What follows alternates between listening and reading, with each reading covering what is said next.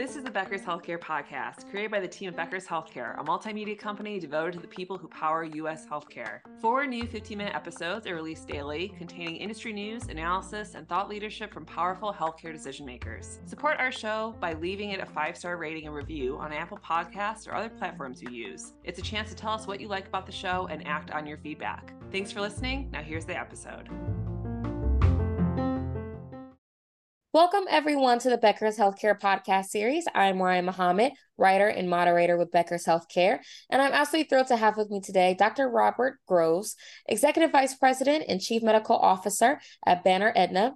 Doctor, it's so very nice to have you on the podcast today. How are you? I'm well, Mariah. How are you? Good. Thank you so much for asking. Um, to get us started, Doctor, would you mind please introducing yourself and telling us a bit about your background? Sure, I'd be happy to. Uh, I am a pulmonary critical care physician by training, was in private practice for many years, and then uh, did a stint uh, to roll out something called the EICU for Banner Health back in about 2005 and had a variety of positions there, uh, culminating in Vice President of Health Management at Banner Health. And then six years ago, uh, when I learned about the joint venture, the combination of Banner and Aetna, uh, I actually thought this was a great opportunity. And so I moved over to the joint venture, and I've been in this role since then.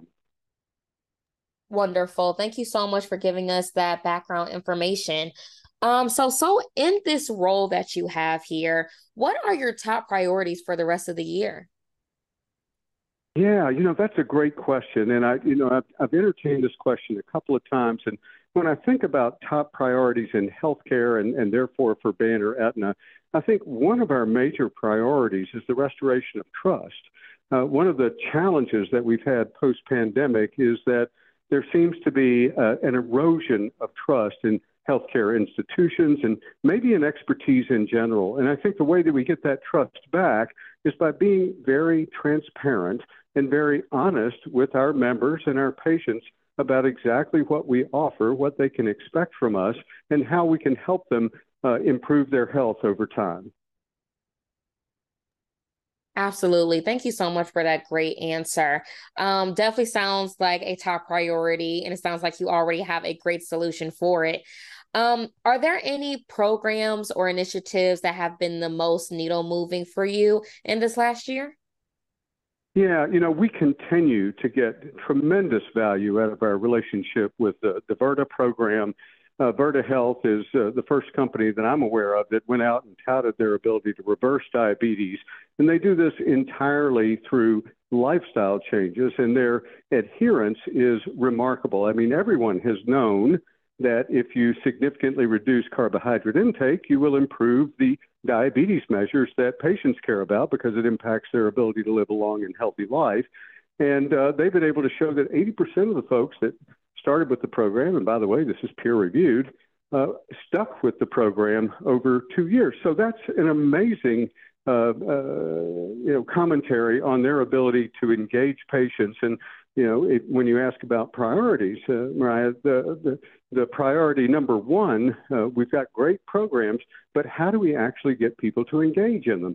And this is one of the uh, companies that has solved that equation, if you will, and gets people engaged and keeps them in the program long term so that they can really improve their health.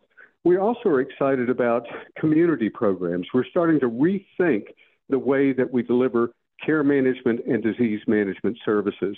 And the way that we're rethinking that is by integrating it into communities. We want folks to thrive in a situation where they are interested in and excited about participating in what we offer. And one example of that is the Banner at the Kitchen. Uh, this is not a new concept, but it's new to care management in that uh, we actually have a program where participants go and sit down and learn how to cook with a chef and a dietitian. And they discuss lots of topics while they're around that table, learning how to cook for themselves, learning how to uh, get the real food and make really tasty dishes from that, that also helps them control their diabetes or their metabolic syndrome. So we're excited about programs like that that actually bring out people into the community, create connections, And uh, you know, being part of a community is is a great way to enlist support of those around you. So uh, we're looking at evidence-based ways to transform the way we even think about care management. That is absolutely wonderful. Thank you so much for giving us that information and insight um, into what has been the most needle moving. Doctor, before I let you go, the last thing I wanted to ask you is how are you thinking about growth and member experience? Yeah, you know, one of the concepts that I promote is that it really is not possible to separate the member experience from clinical quality. And the reason I say that, and it's, it's fairly obvious if you take it down a level, uh, if you think about uh, what the experience is of trying to access healthcare these days, it's often a very arduous process uh, you know, we can we can book our airline flights, we can book our hotel rooms, and we have perfect agency over that. In other words, we direct uh, how we do it and when we do it. With healthcare, we've not caught up with that at all. And uh, the the problem is that if your experience with a company is bad, that colors everything else about that company.